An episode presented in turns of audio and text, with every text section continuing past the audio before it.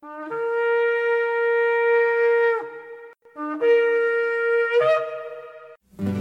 I've had enough of this world and its pleasures. I will arise and go forth to the house of my God. I will arise and go forth to the house of my Father. I will arise and go forth to the house of my Yah, house of my Yah.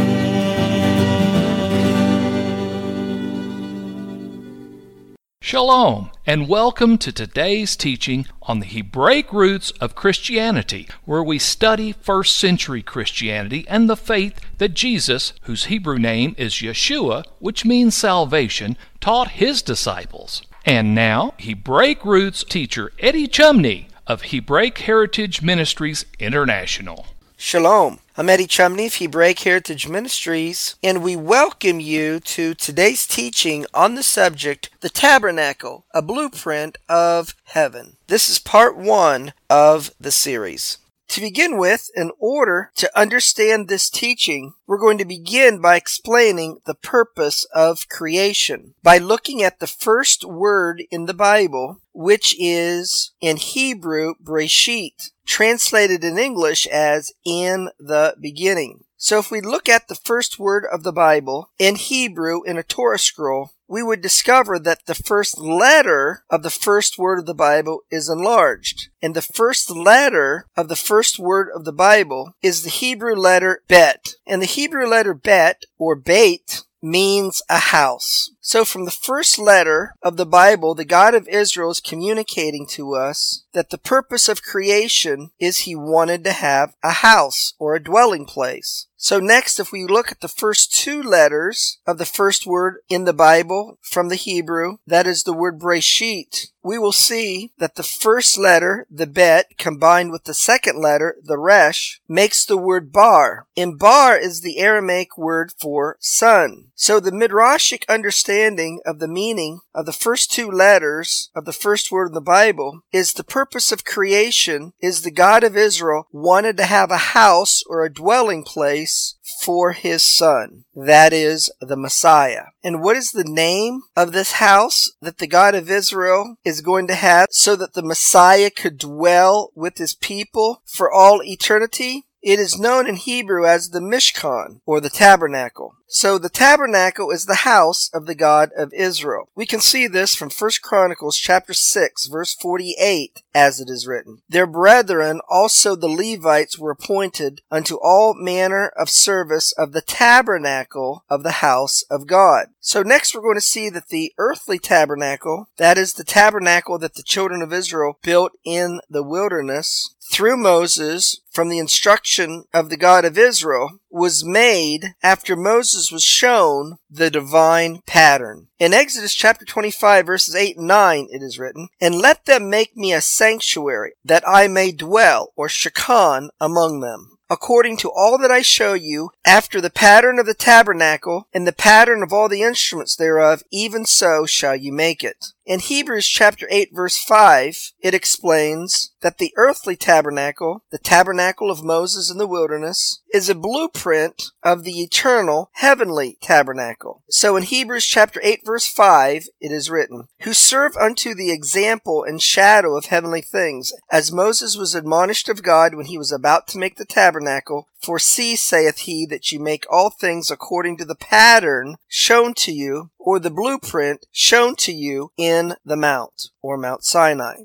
Next, we can see that heaven itself is a tabernacle. In Revelation chapter 21, verse 1 and verse 3, it is written, And I saw a new heaven and a new earth. And I heard a great voice out of heaven saying, Behold, the tabernacle of God is with men, and he will dwell with them. In his first coming, Yeshua came to earth to dwell or tabernacle with his people. In John chapter 1 verse 14, it is written, "In the Word, which is Yeshua, from Revelation chapter 19 verse 13, was made flesh and dwelt among us. This word dwelt is the Strong's number 4637 in the Strong's Greek dictionary, and it's the Greek word skenu, and it means to abide or live in a tabernacle or a tent. So Yeshua came from the heavenlies to the earth and took upon himself flesh to tabernacle with his people in doing the will of his Father. In 1 Timothy chapter 3 verse 16 it is written, And without controversy, great is the mystery of godliness. God was manifest in the flesh, justified in the spirit, seen of angels, preached unto the Gentiles, believed on in the world, and received up into glory. Next we're going to see that Yeshua's people dwell in the tabernacle of heaven. In Revelation chapter 13 verse 6 it is written, And he opened his mouth in blasphemy against God to blaspheme his name, referring to the beast that rises up out of the sea from Revelation chapter 13 verse 1. So the beast is going to blaspheme God, blaspheme his name, and his tabernacle, and them that dwell in heaven. Next, we're going to see that there is a temple in heaven. In Revelation chapter 11 verse 19, it is written, And the temple of God was opened in heaven. Then in Revelation chapter 7 verse 15, Therefore are they before the throne of God and serve him day and night in his temple. And he that sits on the throne shall dwell among them. Solomon's temple was made after the divine pattern of heaven's temple. We can see this from 1 Chronicles chapter 28 verses 11 and 13 as it is written. Then David gave to Solomon his son the pattern of the porch and also for the courses of the priests and the Levites and for all the work of the service of the house of the Lord and for all the vessels of service in the house of the Lord. Continuing, we can see that Solomon's temple was given to him by God through the Holy Spirit Spirit, and the plan was after the divine pattern of heaven's temple. So in 1 Chronicles chapter 28 verse 12 and verse 19 it is written, and the pattern of all that he had by the Spirit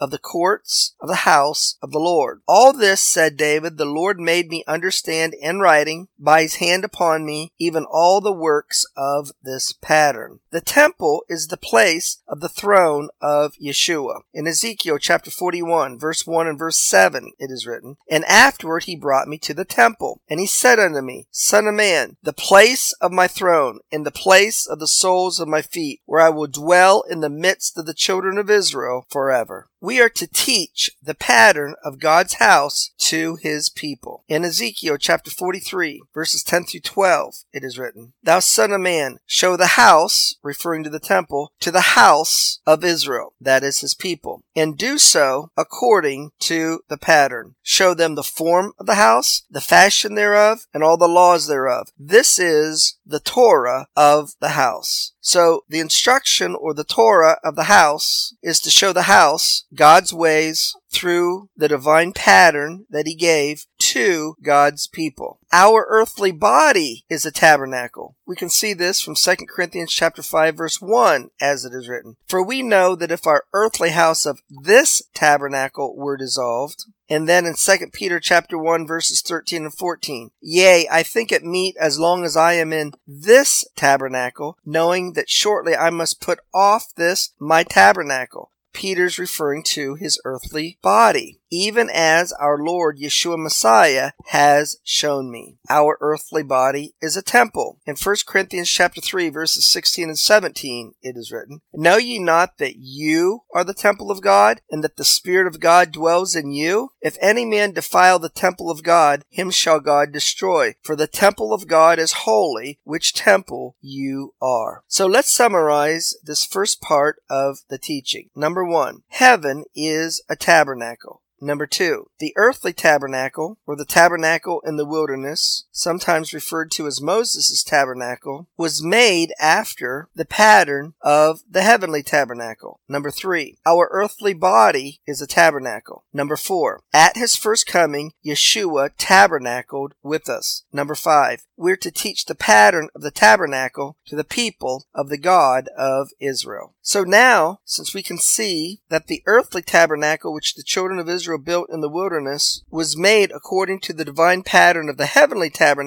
now let's examine the tabernacle itself in greater detail. To begin with, we need to see that there were three main sections of the tabernacle, and they were 1. the outer court, 2. the holy place, and 3. the holy of holies. And these three areas represent levels of holiness with the outer court being the lowest level of holiness, the holy place being a higher level of holiness than the outer court, and the Holy of Holies being the highest level of spiritual holiness in the tabernacle. So now let's begin to see the spiritual blueprint that the God of Israel gave us regarding the tabernacle to help us to understand his ways and the ways of his kingdom. First, we're going to see that there was only one entrance into the tabernacle. It was on the eastern side of the tabernacle. As east in the Bible is the word Kedem, which is associated with the God of Israel from everlasting, as we can see from Micah chapter 5 verse 2, referring to Yeshua, whose going forth has been from old, the Hebrew word Kedem, from everlasting.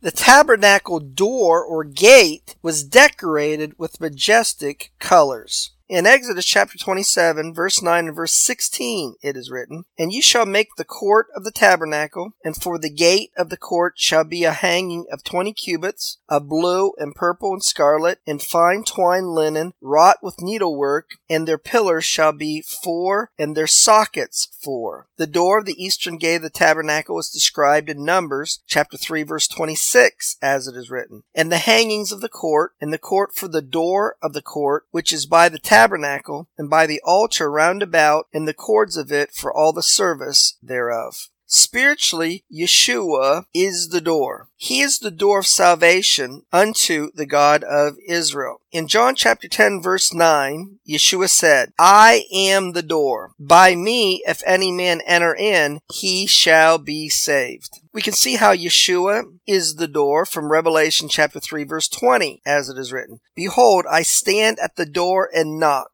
If any man hear my voice and open the door, I will come in to him, and I will sup with him, and he with me. So spiritually, this teaches us that Yeshua is the door into the kingdom of the God of Israel. And the door by which we enter into the kingdom of the God of Israel is through salvation in Him. Historically, for the children of Israel, taking a lamb into their houses and putting the blood of the lamb on their doorpost, which is called Passover, was their door out of Egypt. In Exodus chapter 12 verse 13 it is written, In the blood shall be to you for a token upon the houses where you are. And when I see the blood, I will pass over you, and the plague will not come upon you to destroy you when I smite the land of Egypt. So since Yeshua is the Lamb of God that takes away the sin of the world, Passover foreshadows our salvation in Yeshua when we repent of our sins and accept His shed blood for the forgiveness of our sins and confess that He is Messiah and make Him Savior and Lord of our lives. So once we pass through the door of the eastern gate of the tabernacle, there are two pieces of furniture in the outer court, and they are the bronze altar, which spiritually is going to represent Yeshua dying on the tree for the forgiveness of our sins, and then the bronze laver, which spiritually is going to represent after we give our heart and our life to Yeshua, we are to be cleansed of our previous sinful lifestyle by washing with the Torah or the Word of God and renewing our minds, and begin the process to write the Torah or the Word of God upon our heart. And when His Torah or Word is in our heart and in our minds or our thoughts, and we meditate upon it, we will begin to live our lives according to the Word of God. So now let's look at the brass altar of the outer court.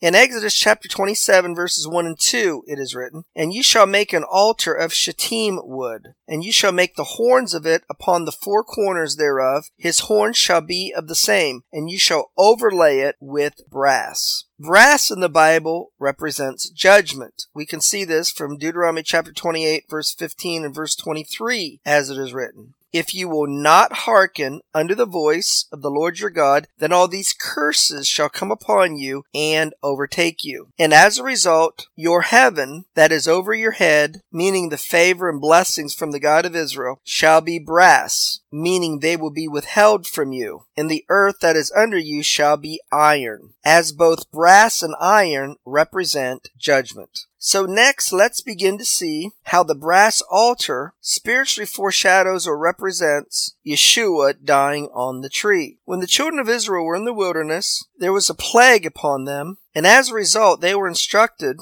to take a brass serpent and put it upon a pole. We see this in Numbers chapter 21 verses 8 and 9 as it is written. And the Lord said to Moses, Make you a fiery serpent and set it upon a pole. And Moses made a serpent of brass and put it upon a pole. And it came to pass that if a serpent had bitten any man, when he beheld the serpent of brass, he lived. This brass serpent, which was put upon a pole, it represented our sins and our judgment for sinning, which is death, foreshadows Yeshua dying on the tree. In John chapter 3 verses 14 and 15 it is written, And as Moses lifted up the serpent in the wilderness, even so must the Son of Man be lifted up, that whosoever believes in him should not perish, but have eternal life. So the brass serpent represents our sins in the judgment we receive for sinning, which is death. As we're told in Romans chapter 6 verse 23, for the wages of sin is death,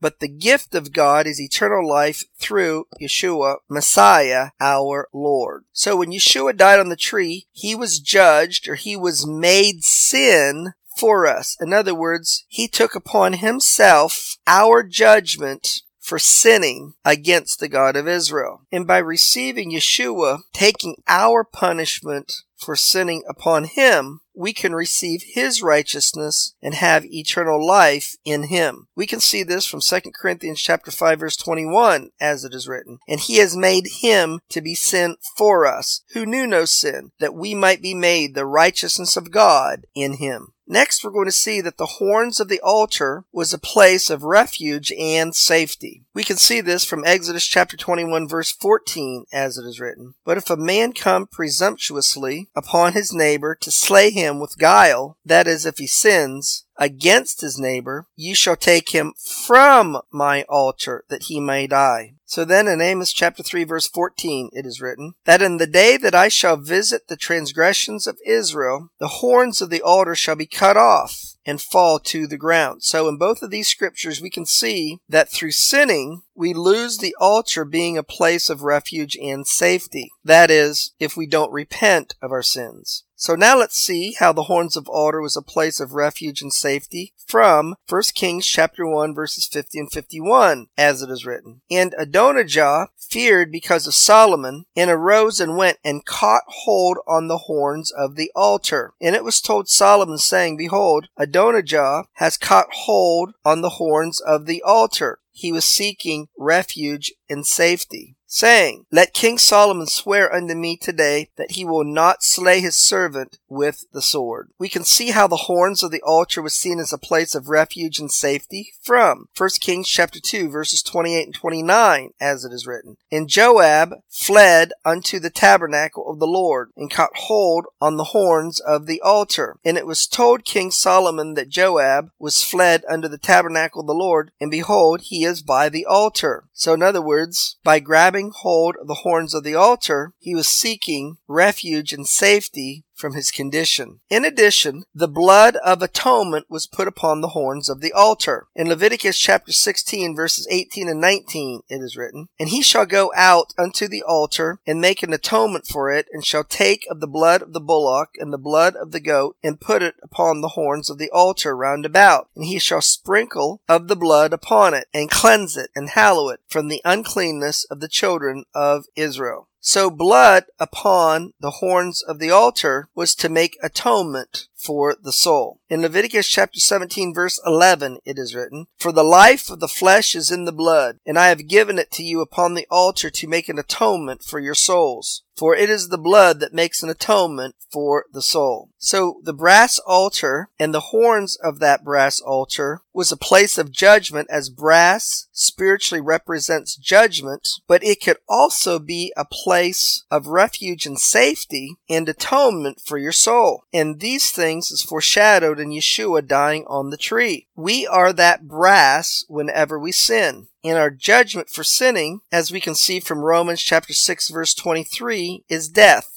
but we can have refuge and safety from that judgment, and we can have atonement or forgiveness of our sins if we accept Yeshua's shed blood for the forgiveness of our sins. This is how the brass altar prophetically foreshadows Yeshua dying on the tree. So Yeshua's shed blood is the means by which we can have forgiveness from him of our sin. In Hebrews chapter 9 verse 22, at the end of the verse, it is written, And without the shedding of blood is no remission of sin. We can see how Yeshua's shed blood forgives us of our sin in Ephesians chapter 1 verse 17 as it is written, in whom we have redemption through his blood, the forgiveness of sins according to the riches of his grace. We can see how Yeshua died for our sins from 1 Corinthians chapter 15 verse 3 as it is written. For I delivered unto you first of all that which I also received, how that Messiah died for our sins according to the scriptures. And then in Galatians chapter 1 verses 3 and 4 it is written, Grace be to you and peace from God the Father and from our Lord Yeshua Messiah,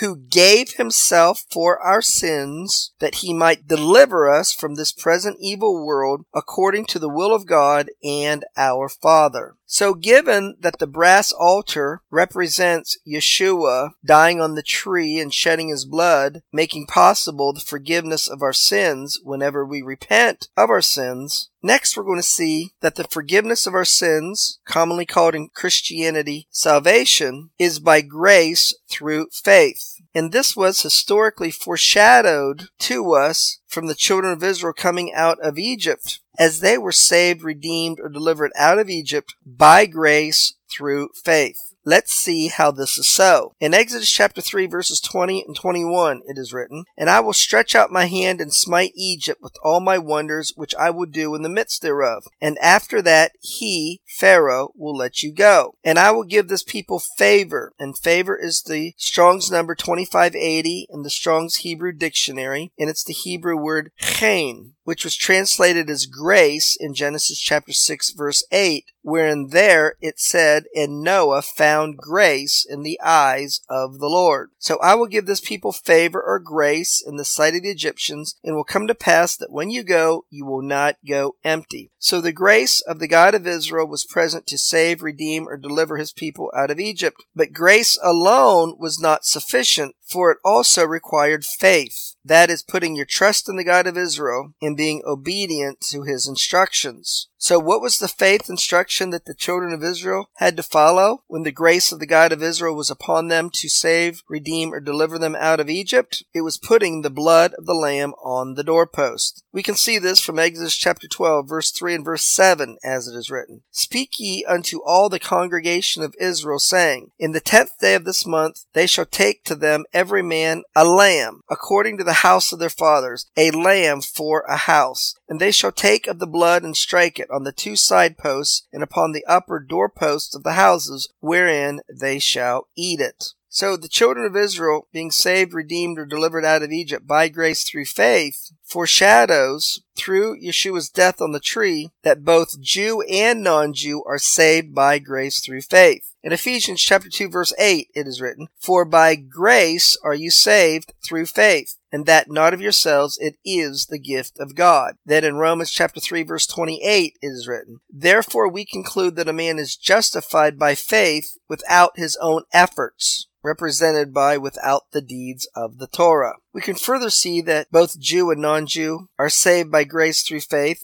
Well, that's going to conclude part one of the series on the subject, the tabernacle, a blueprint of heaven. Shalom in Yeshua the Messiah. Amen. Thank you, Eddie. This is Stephen Morgan, and all of us here at Hebraic Heritage Ministries pray that you have enjoyed today's teaching. If you've been blessed, will you help us to share this message with others? Hebraic Heritage Ministries is supported by your generous financial gifts. In order to help you in your studies and to help us share this message with others, we are offering today the DVD Yeshua the Lawgiver for free for a love gift of any amount to the ministry. Hebraic Heritage Ministries also offers a monthly discipleship program. If you are interested in starting a fellowship group in your area, let us know. We would like to help you. Please contact us for more details. Our website is hebroots.org. That's H E B R O O T S dot O R G. We would like to hear from you.